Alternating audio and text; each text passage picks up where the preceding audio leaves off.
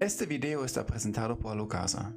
Nuestra herramienta transforma a agentes inmobiliarios locales en agentes inmobiliarios globales. Cree su propio perfil de forma gratuita y esté contactado por inversores internacionales. Regístrese con el enlace en la descripción.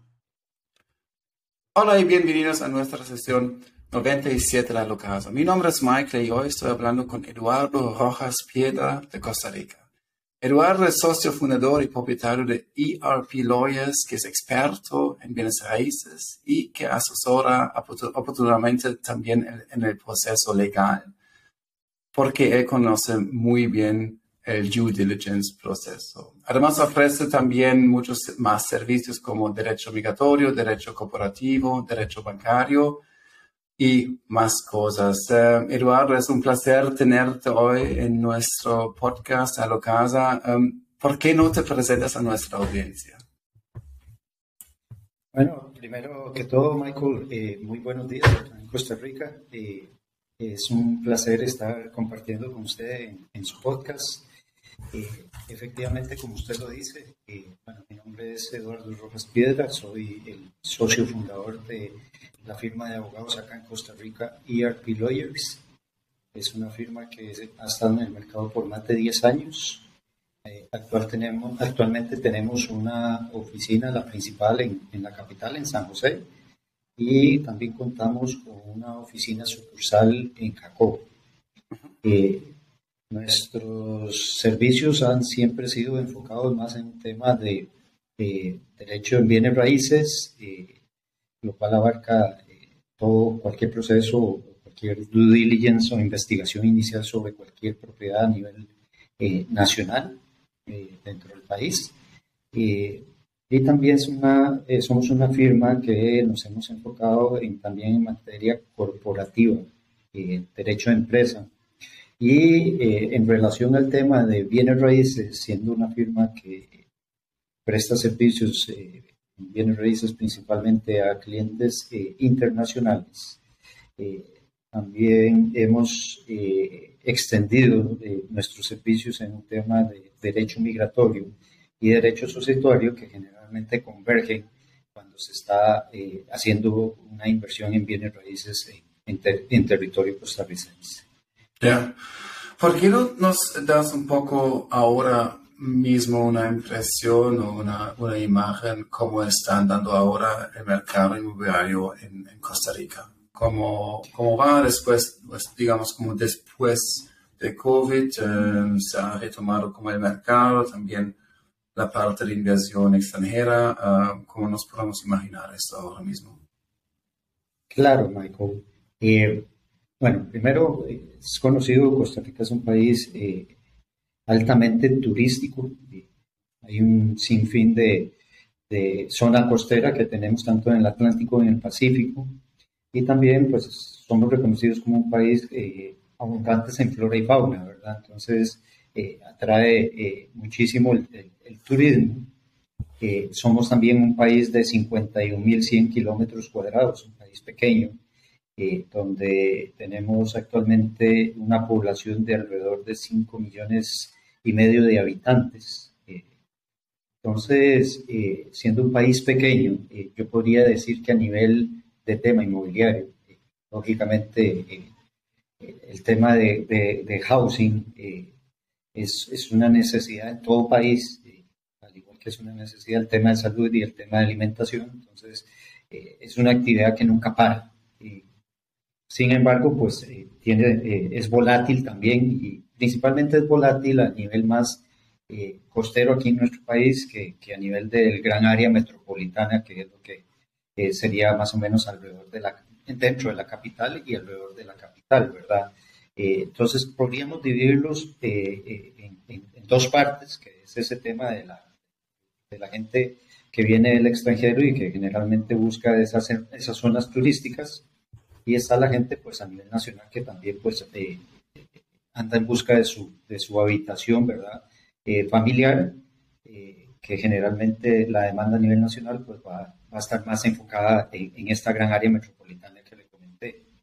Eh, yo creo que si comparamos a nivel de lo que fue el, el, el, antes o el durante el tema de la pandemia del COVID-19, lógicamente ahí hubo un impasse porque hubo otros factores que también influyeron muchísimo. El hecho de que prácticamente ni vuelos internacionales eh, eh, hubo, eh, hacía que pues, el, turismo se, se, viera truncado un poco en nuestro país y pues la gente no tenía muchísima oportunidad de poder venir y visitar y visualizar posibles opciones de inversión.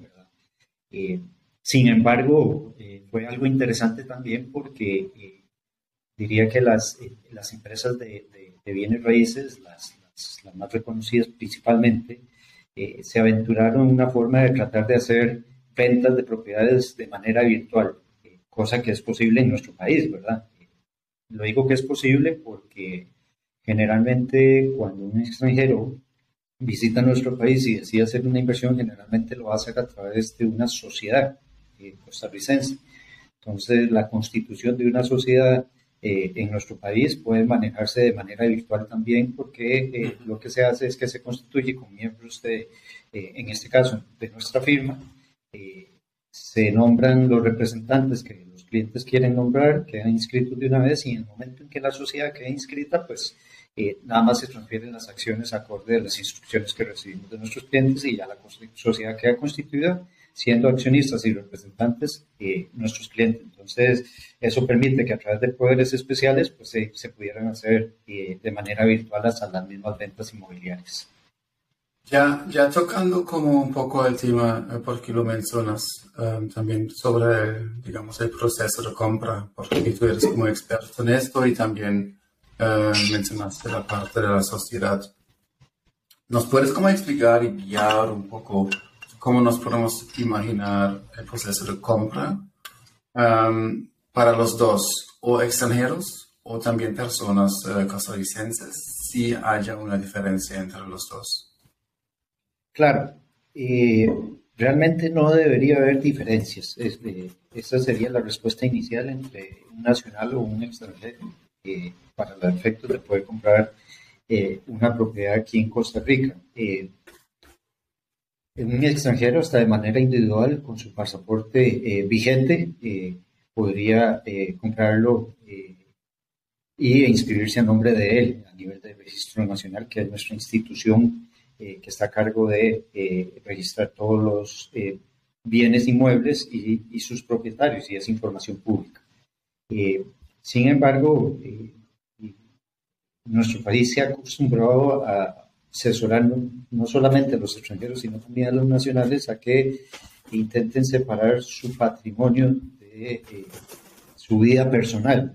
Esto por cuanto pueden haber contingencias que, que a la postre pueden verse afectado eh, su patrimonio, ¿verdad? Entonces siempre se hace una recomendación de que se realice a través de, de sociedad. Lógicamente va a depender también de las posibilidades económicas de la persona, porque la constitución de una sociedad eh, conlleva costos y honorarios y también el mantenimiento de la sociedad como tal anualmente tiene eh, varios requisitos o obligaciones eh, que se deben de estar cumpliendo, que por ende pues eh, conlleva también otros, otros costos. generalmente cuando alguien se interesa en comprar una propiedad, muchas veces, bueno, hay dos formas, podría decirlo, está aquel vendedor que prefiere no intentar no pagar una comisión a un broker, a un corredor de bienes raíces, eh, pero eh, esos son muy pocos casos. Eh, generalmente, cuando alguien se interesa en vender una propiedad, contacta a una oficina de bienes raíces, la oficina de bienes raíces pues empieza a, a conversar con, con, el vendedor, tiene clara toda la información de la propiedad, acuerdan el tema del precio, y la ponen eh, a la venta, la sacan a la venta, como decimos. Eh, a partir de ese momento, cuando hay un comprador que se interesa en, una propiedad, eh, pues empieza, el primer contacto va a ser aquella persona que, pues, que tiene la propiedad en, lista, que es el broker, y con el broker empieza pues a digamos que a divagar un poco con respecto al tema de la propiedad en cuanto a las características de las mismas, el precio. Eh, muchas veces cuando no se tiene conocimiento de la zona en un tema de cómo se, se, encuentra el mercado en ese momento, hacen hasta a veces una investigación extra comparativa en cuanto a precios para nada más adicionarse que pues, no están pagando más o que por lo menos podrían hacer una contraoferta del precio que está en lista. Eh, y en ese momento que se hace una oferta, que se acuerda el, el, el, precio y cosa, que es lo que llamamos a nivel legal también, para efectos de un acuerdo, eh, generalmente se prepara o una carta de intención o una promesa recíproca de compraventa. Lógicamente hay diferentes documentos, eh, tiene sus propias características. A veces la promesa recíproca de, compraventa puede ser revocable o irrevocable. Tiene varios factores que dependiendo de la negociación que se realice entre las partes, pues ya viene eh, eh, nosotros, en este caso como abogados, donde empezamos a hacer esa asesoría del cliente. El broker tiene una función de eh, poder tener claridad en cuanto a la propiedad que pone en venta y también en la negociación como intermediario entre el vendedor y el comprador para efectos de acordar esa cosa y precio que, que mencionaba anteriormente. Una vez que eso resulte, hay compañías de bienes raíces que ya tienen pues, eh, ciertos eh, formularios o contratos eh, machotes que decimos nosotros, o templates, que lo que permiten es preparar la opción de compra-venta o el letter of intent, la carta de intención, eh, con las características de la propiedad y lo que van a acordar entre las partes. A partir de ahí, prácticamente, digamos, decimos de esta forma, se traslada la documentación y el caso a una firma de abogados o a un abogado en particular. Y a partir de ahí es que el abogado hace el estudio de la documentación, hace un estudio preliminar, no hay una investigación preliminar sobre la propiedad y contempla las condiciones pactadas entre las partes. Eh, a partir de ese momento, Michael, eh, ya entra eh, en juego lo que es el tema del due diligence o el proceso de debida diligencia. pero antes de eso, pues lógicamente el, abogado debería estar teniendo una reunión inicial con el cliente para poder explicarle todo el proceso que conlleva, digamos, hasta, hasta la formalización de la venta o lo que le llamamos el closing también, ¿verdad? Generalmente también eh, dentro de, y principalmente con eh, personas extranjeras, eh, se establece un down payment dentro de la carta de intención o la promesa de compraventa, que generalmente ese down payment nunca se recomienda que se haga directamente al vendedor, sino que se establece que se va a crear una cuenta de escrow para efectos de que sea un tercero el que administre los fondos y en este caso proteger a, ambas partes.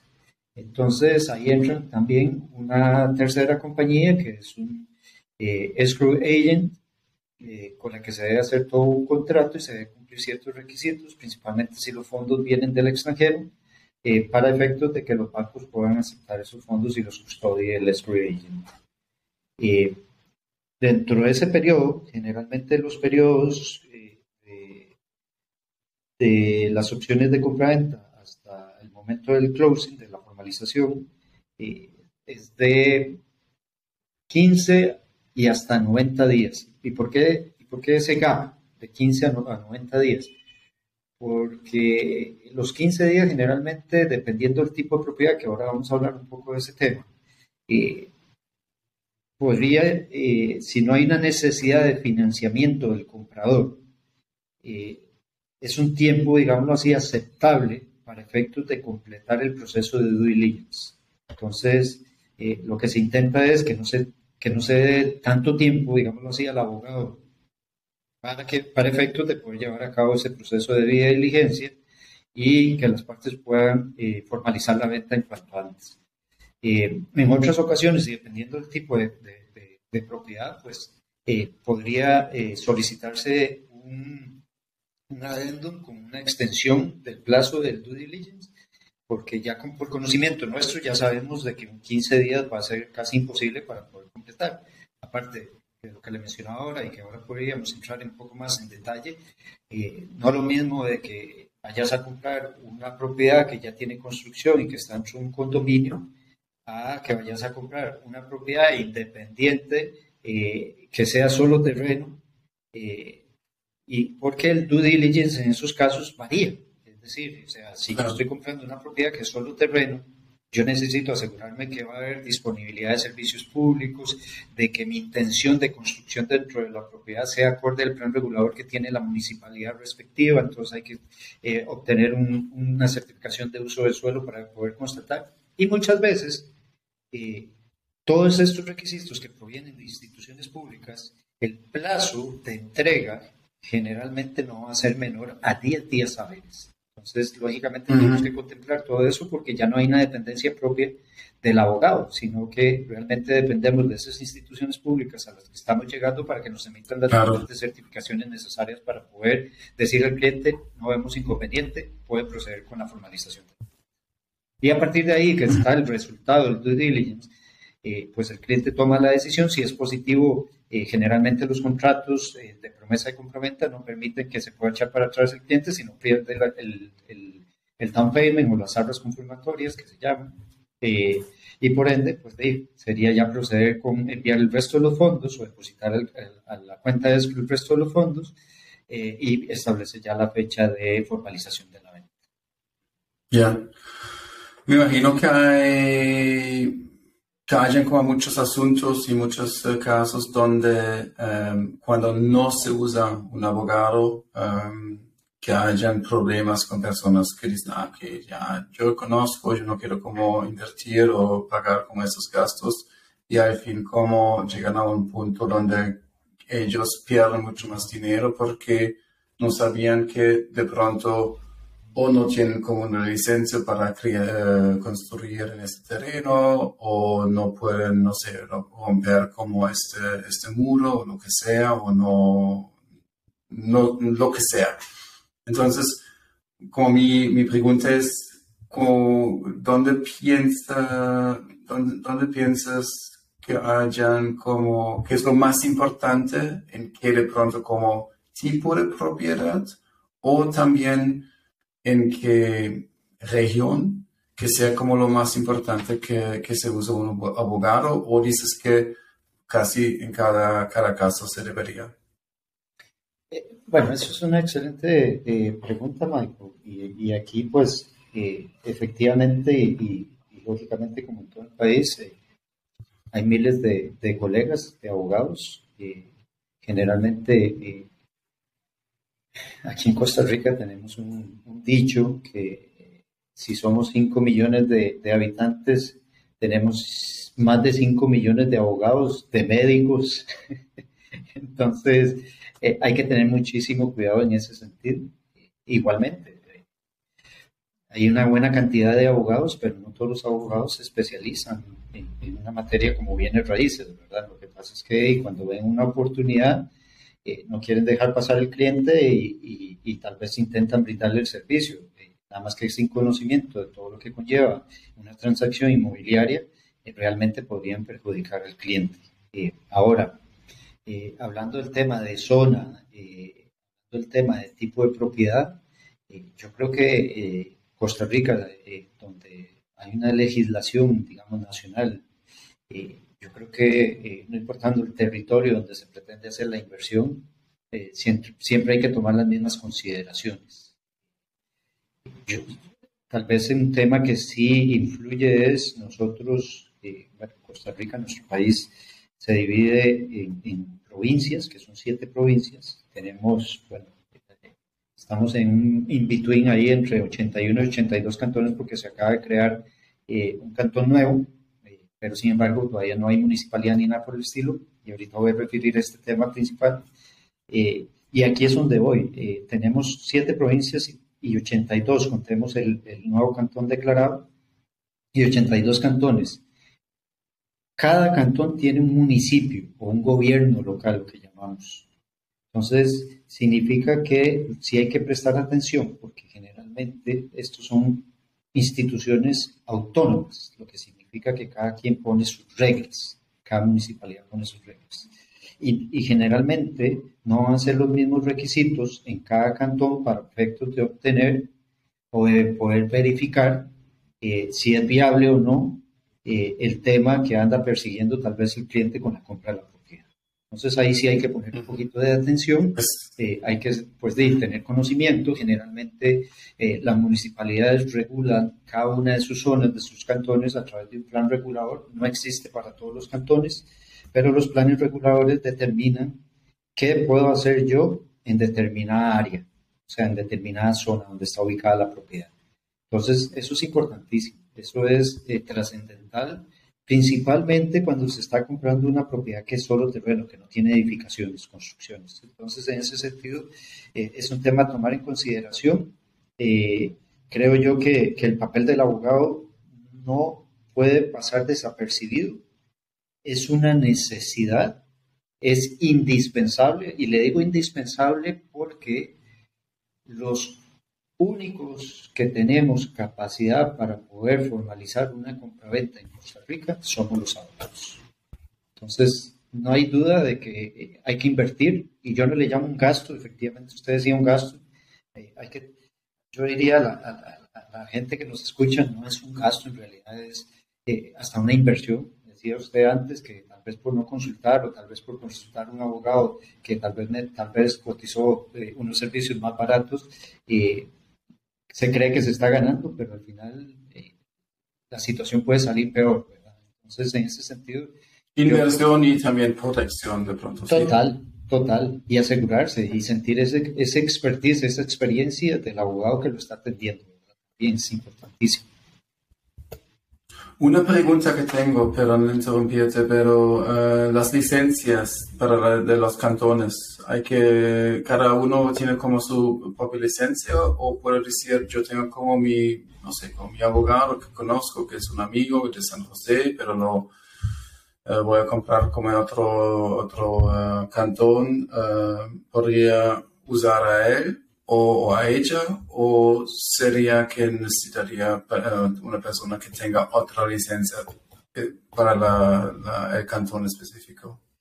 En realidad no, no hay una limitante en ese sentido. Eh, nosotros como abogados y notarios públicos, no todo abogado es notario público, pero por lo menos en, mi caso particular y, y, ciertos abogados de nuestras oficinas, somos abogados y notarios, las licencias son a nivel nacional no las otorga la municipalidad, el municipio, el gobierno local, sino que eh, se obtiene a través de una colegiatura y eh, la aplicación es a nivel nacional, en todo el territorio nacional. Entonces no hay una limitante en ese sentido. solamente para saber lo que no, que no pueda salir en una trampa o lo que sea de un abogado que ni siquiera tiene su licencia para ese cantón y que no conozca las, las cosas. No, eh, si es a nivel nacional, más sin embargo, eh, hay información que es pública, eh, una página de, del Colegio de Abogados y la Dirección Nacional de Notariado, que son eh, los entes reguladores para nuestro ejercicio de la profesión. Eh, cualquier persona puede consultar, por ejemplo, mi nombre, Eduardo Rojas Piedra, se mete en la página web y, ahí le va a decir si está suspendido o si ha tenido algunas infracciones, te da un historial de, de la persona como tal porque al final somos fedatarios públicos como notarios, entonces eh, al final no somos funcionarios públicos, pero eh, ejercemos una función pública. Entonces, en ese sentido, es información que está abierta a todo, a todo público y a veces es importante, pues, eh, sí hacer ese, esa investigación previa. Y, y más allá de eso es también realmente eh, poder investigar un poco eh, directamente y ver el expertise, como lo decía anteriormente, de la persona en temas de transacciones inmobiliarias, porque, eh, como lo dije anteriormente, no es lineal, es decir, no toda transacción inmobiliaria va a ser igual. Hay, muchas situaciones que pueden variar en, una transacción inmobiliaria, hasta el mismo tema de la formalización como tal. A veces hay estructuraciones diferentes en, en temas de transacciones inmobiliarias eh, que, van, que van a quedar condicionadas. Entonces, en ese sentido, eh, sí es importante realmente que, que pues, eh, aquella persona que desea invertir en, bienes raíces en Costa Rica, pues que, que sí realmente con la persona que vaya a trabajar desde el ámbito legal, sea una persona con, con, experiencia y, y, y, de confianza. Claro.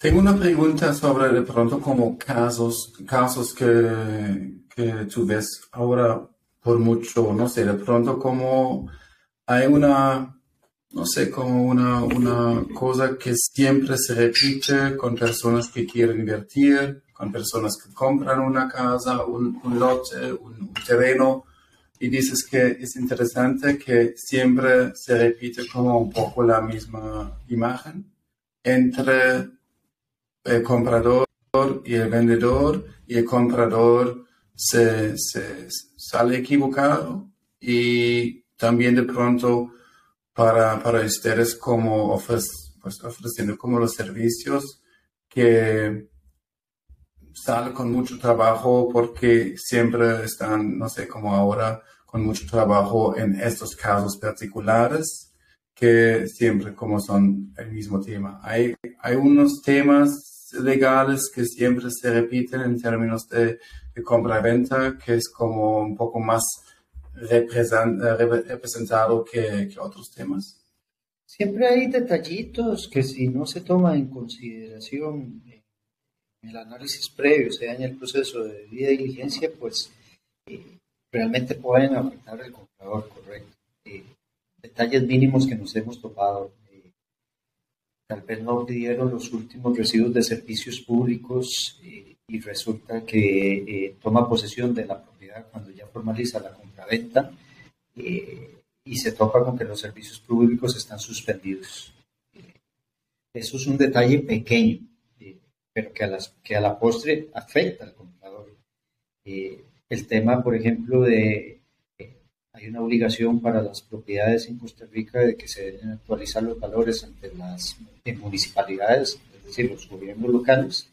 Eh, cada cinco años se debe realizar eso. Y muchas veces también lo puede hacer de oficio el mismo municipio, pero generalmente no tienen la capacidad para, para abordar ese, esa, esa necesidad, ¿verdad? Entonces, eh, nos hemos topado casos en que tal vez ya viene un cliente que ha comprado una propiedad y resulta que de pronto le aparece una multa eh, de la municipalidad por el hecho de tener más de cinco años de no actualizarse propiedad. Nos hemos encontrado casos donde una propiedad lleva 15 años de no actualizarse, ¿verdad? A pesar de que lo puede hacer de oficio la municipalidad y aplicar una multa, pero eh, sí, sí son eh, detallitos mínimos que no van a afectar tal vez la propiedad como tal o al propietario como tal, pero que se va a ver, como podemos decir, tal vez afectado por una situación que se pudo haber previsto en el momento del due diligence. Y, y, eso poniéndote, perdón, para finalizar, y eso poniéndote casos, mínimos que nos encontramos muchas veces. Pero si ya nos metemos a, temas de, fraudes, que no es muy común para no asustar a la gente tampoco, o sea, no es muy común realmente, eh, si se hace un buen proceso eh, durante todo el, el, trámite de la compraventa, generalmente se va a poder determinar si hay posibilidades o no posibilidades de fraude. Entonces no pasa mucho, pero lógicamente eh, se puede presentar. Aquí la seguridad jurídica juega un papel muy importante en Costa Rica. O sea, eh, sí hemos visto casos que tal vez eh, resulta que el historial de la propiedad, que es importantísimo también para considerar esa parte como parte de la debida diligencia, pero que el historial de la propiedad genera ciertas dudas. Y cuando ya uno se pone a hacer toda la investigación y sacar certificaciones respectivas de transacciones anteriores, eh, pues ve que algo no calza, que tal vez al momento eh, no vemos ningún riesgo, pero que a futuro podría haber un riesgo porque tenemos unas dudas ahí de ciertas transacciones que se hicieron durante eh, el periodo que esa propiedad lleva en vida, por decirlo así, ¿verdad? Entonces, casos, podríamos hablar de muchísimos, pero reitero, eh, Costa Rica en, el tema de, propiedad privada eh, es bastante seguro, pero eh, no está exento de que puedan presentarse situaciones dentro de las mismas propiedades. Claro, y eso es afuera de, la pregunta que sí es como seguro e inseguro, es también como falta de reconocimiento, falta de, de la, no sé, de licencias o de conocimientos sobre licencias, sobre regula, regulamiento. Um, moviendo un poco al tema también del otro servicio que ustedes ofrecen uh, de la uh, migración y también um, que tiene que ver um, también el, uh, el tema que está relacionado a la inversión extranjera. nos, nos puedes, dar, puedes dar como una imagen cómo está ahora la situación de también como inversionistas, hay leyes nuevos que faciliten de pronto, faciliten también como la inversión para quedarse. Um, lo conozco de pronto como también de Europa sobre la visa oro en, en Portugal o en otras partes con una mínima inversión. Hay cosas ahí también en Costa Rica que beneficia, que, que, está beneficiando también a inversionistas, a extranjeros, que facilita también un poco el, proceso. Sí, el tema, el tema migratorio en Costa Rica daría para mucho. y nosotros eh, tenemos una ley de, de, migración donde establece una gran lista, y digo una gran lista porque supera los 10 tipos de residencia eh, que se podrían aplicar acá en Costa Rica. pero deja, relacionando un poco el tema de la inversión en bienes raíces, eh, existe un tipo de residencia que es eh, la residencia como inversionista, donde por mucho tiempo ha habido esa posibilidad para cualquier persona que compre una propiedad que se valore más de 200 mil dólares. Eh, nosotros como país que dependemos muchísimo del turismo, el gobierno principalmente posterior a o dentro eh, de este periodo de pandemia, eh, incentivó a través del Congreso la creación de dos nuevas leyes una es la de nómadas, que pues, no viene el caso porque no requiere de una inversión, pero que de cierta manera facilita eh, a personas extranjeras venir a residir por un tiempo eh, determinado dentro del país. Eh, pero más allá de esa es la ley de atracción para la inversión, que ya también está, que fue aprobada y que fue publicada y que entró en vigencia, pero que estamos a la espera nada más de la publicación del reglamento para la aplicación de vida. Eh, es una ley que eh, ha generado ciertos incentivos adicionales a lo que venía a ser eh, este tipo de residencia como inversionista. reitero, es una ley que va para las residencias como inversionistas, rentistas y pensionados, pero enfocados en el, tema de, de inversiones. Esta nueva ley reduce el monto a invertir de 200 mil a 150 mil dólares. Eh, y también eh, genera eh, otros incentivos para las personas extranjeras que quieren residir en el país, tales como pueden traerse todo su mobiliario, menaje de casa del país de origen, y pueden tener hasta, traerse, perdón, hasta dos vehículos que son exentos de impuestos. Entonces, lo que han generado ahí es, es una posibilidad para, para, aquella persona que esté interesada en residir e invertir en Costa Rica de poder eh, pues tener a menor costo todo lo que conlleva pues poder establecerse en el país. Entonces son cosas que, que, el gobierno ha ido mejorando y actualmente eh, hay una demanda bastante considerable eh, en ese sentido en, temas de costa, nosotros que tenemos una sucursal también en, en Playa de Jacob, en el Pacífico eh, Central, eh, vemos el auge que ha tenido, digamos, todo este tema, eh, porque ha, salido publicado a nivel internacional, se le ha dado un matiz bastante fuerte en ese sentido, y la demanda en, en temas de bienes raíces principalmente en estas zonas eh, turísticas, eh, ha calado tanto que prácticamente, lógicamente siempre va a haber, pero eh, hay más demanda que oferta, ¿verdad? Entonces, también ha generado también un tema ahí de que las propiedades han, tenido aumentos en, los precios, ¿verdad? Entonces, y aún así, pues hay una alta demanda.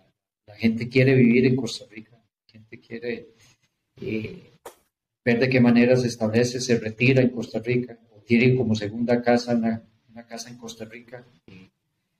país, nuestro país es conocido altamente eh, por la seguridad que hay, eh, porque no tenemos ejército, porque somos realmente un país democrático. Eh, hasta recientemente nos consideraron el país más feliz del mundo. Entonces, es interesante las características. La energía renovable. La energía renovable, eh, el alfabetismo.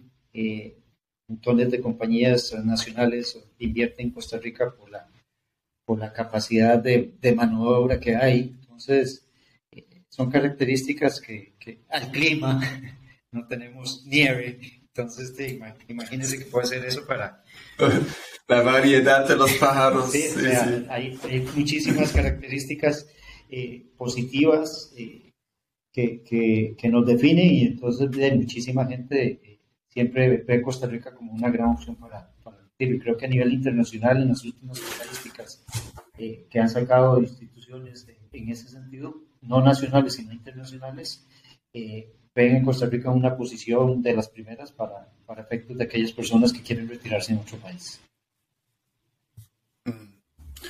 Um, también hay, um, ¿cómo se llama? La ley de la atracción de los, um, de la, para la inversión de los extranjeros que, que, que, salió. Nos, ¿Nos puedes hablar un poco sobre eso? Esa es la que prefería más bien en el tema de la reducción de 200 mil a 150 mil, más las exenciones que hay de okay, la, eso. la otra ley que le mencioné al inicio fue la de nómadas, que lo que permite es eh, a las personas extranjeras que tienen un trabajo estable a nivel de su país de origen.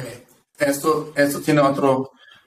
Perdón, sigamos, Que tienen eh, un trabajo estable empresa en su país de origen y que pueda probar un ingreso de 3 mil dólares como mínimo mensuales, podrían estar aplicando por una visa como nómada, que lo que le permite es estar en el país como mínimo un año, que puede ser renovable, perdón, máximo un año, pero renovable, eh, laborando para la empresa en, su país de origen.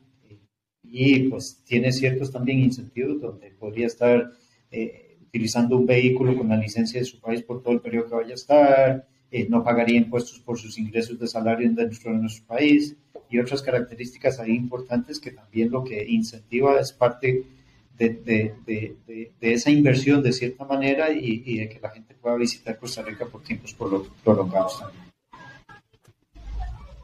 Ya. Eh, y, gracias para la aclaración. Y esto no tiene como una, uh, esto tiene un nombre específico también. La, la, ley de nómadas digitales. la, ley de ah, ah, ok, the, digital nomad Ok, ya, ya, ya, ok, ahora entiendo. Qué bueno. Um, ¿Por qué no nos cuentes un poco más sobre los servicios que, que ofrece afuera de lo que estamos, estuvimos hablando? Eh, ya, ya hablamos sobre los, eh, digamos, el, em, los bienes raíces, también eh, las, las personas que van um, inmigrando. Um, ¿Qué más? Ya, ya hablo de, o ya hablamos también de, las, de los servicios corporativos. Um, ¿Cuáles más uh, temas están, están tratando y que obviamente son importantes para, para clientes uh, potenciales, para que puedan usar como ese Claro, eh, bueno, tal y como lo mencioné, ya nosotros tenemos en, en el mercado nacional más de 10 años.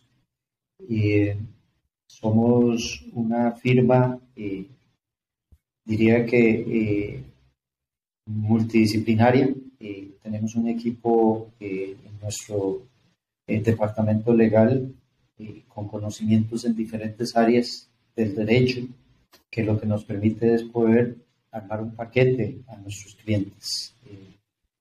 las áreas en las cuales nosotros más nos desenvolvemos, aparte de los bienes raíces, que son una de nuestros fuertes, al igual que migración, van relacionados también al tema más de, de, negocio, de derecho de empresa como tal.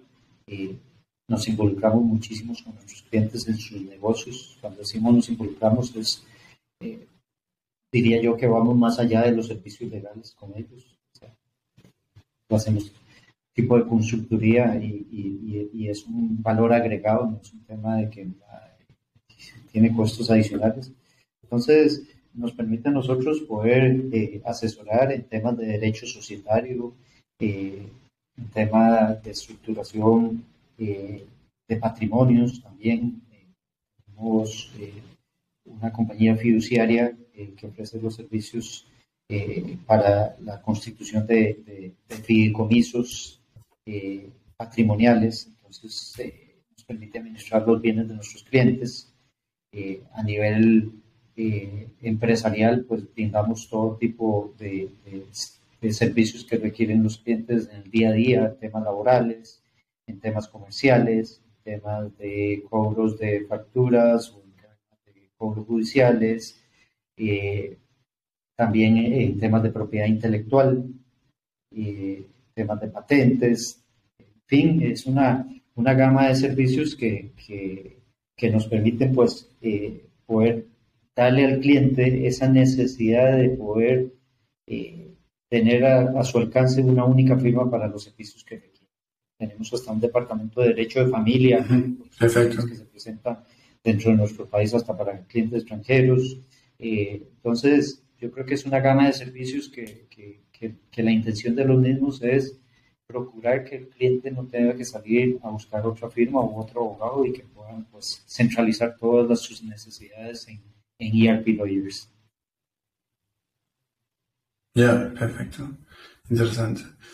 Um, las personas que ahora están interesadas en usar sus servicios, ¿cómo, cómo se, se pueden como, um, contactar a a ustedes cuáles son los, eh, los datos de contacto um, para, para, que ellos puedan saber y puedan contactar a ustedes. Claro, yo diría que eh, siempre trato de, que el cliente esté informado y para estar informado, pues yo creo que qué, mejor que nuestra página web, que es erplawyers.com. Eh, y ahí en la página web tendrán la sección de contacto. Es, es, es, bastante simple, es un correo info.erplawyers.com eh, y aparte cada miembro de nuestro equipo también puedan eh, tener el, contacto personal de, cada uno de ellos. Perfecto, listo. Lo voy a poner en la descripción. Buenísimo.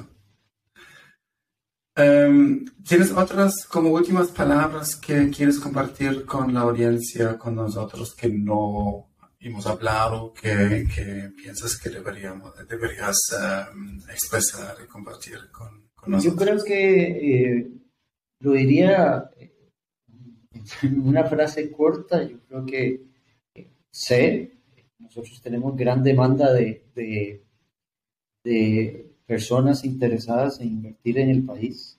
Nos escriben a diario eh, a través de nuestra plataforma, a través de nuestra página web. Eh, yo les diría que no teman. Y aparte de que Costa Rica realmente, y no porque lo esté diciendo yo como tico, como costarricense, eh, es, es, vendiendo. No, no, yo no recomendaría a alguien si yo viera alguna situación que, que, podría afectar, ¿verdad? Pero les podría decir que, que no teman, que se atrevan, que vengan a conocer y que si tienen interés, que no teman por un tema de seguridad jurídica, que es un país que, que, que realmente tiene eh, esa característica eh, eh, de protección y que lógicamente si se asesora con un abogado o una firma de abogados de buena manera, pues es casi imposible que puedan tener algún tipo de riesgo en el futuro. Entonces, es instarlos y más bien a aquellos que, que, puedan tener cualquier duda o interés en conocer más en temas de bienes raíces o en temas de los servicios que nosotros brindamos, pues que se sientan en total libertad de, de contactarnos y, y, ahí podríamos coordinar cualquier detalle que, que, que, quieran conversar. Perfecto, super.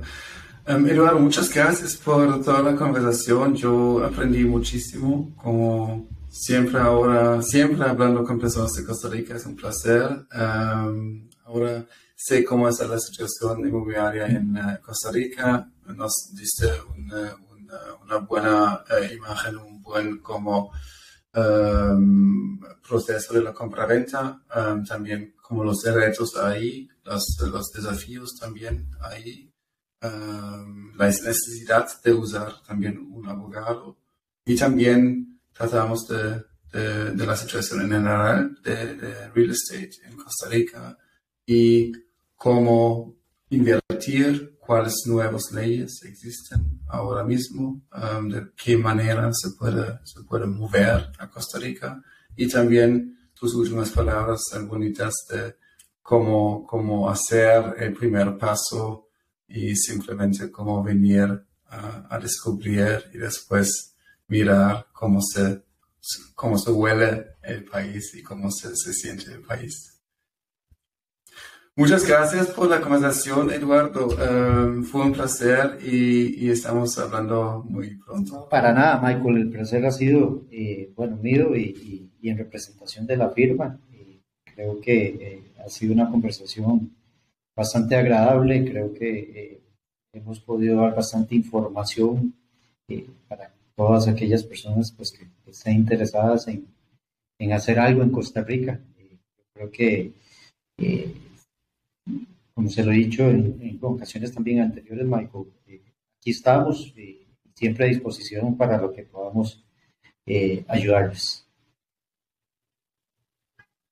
Perfecto, listo. Lo sabemos y lo tenemos en cuenta y te deseo como mucha, mucha buena energía y mucha salud y uh, un abrazo para Costa Rica. Igualmente y espero que todo bien por allá y estamos en contacto. Gracias. bien, chao. chao.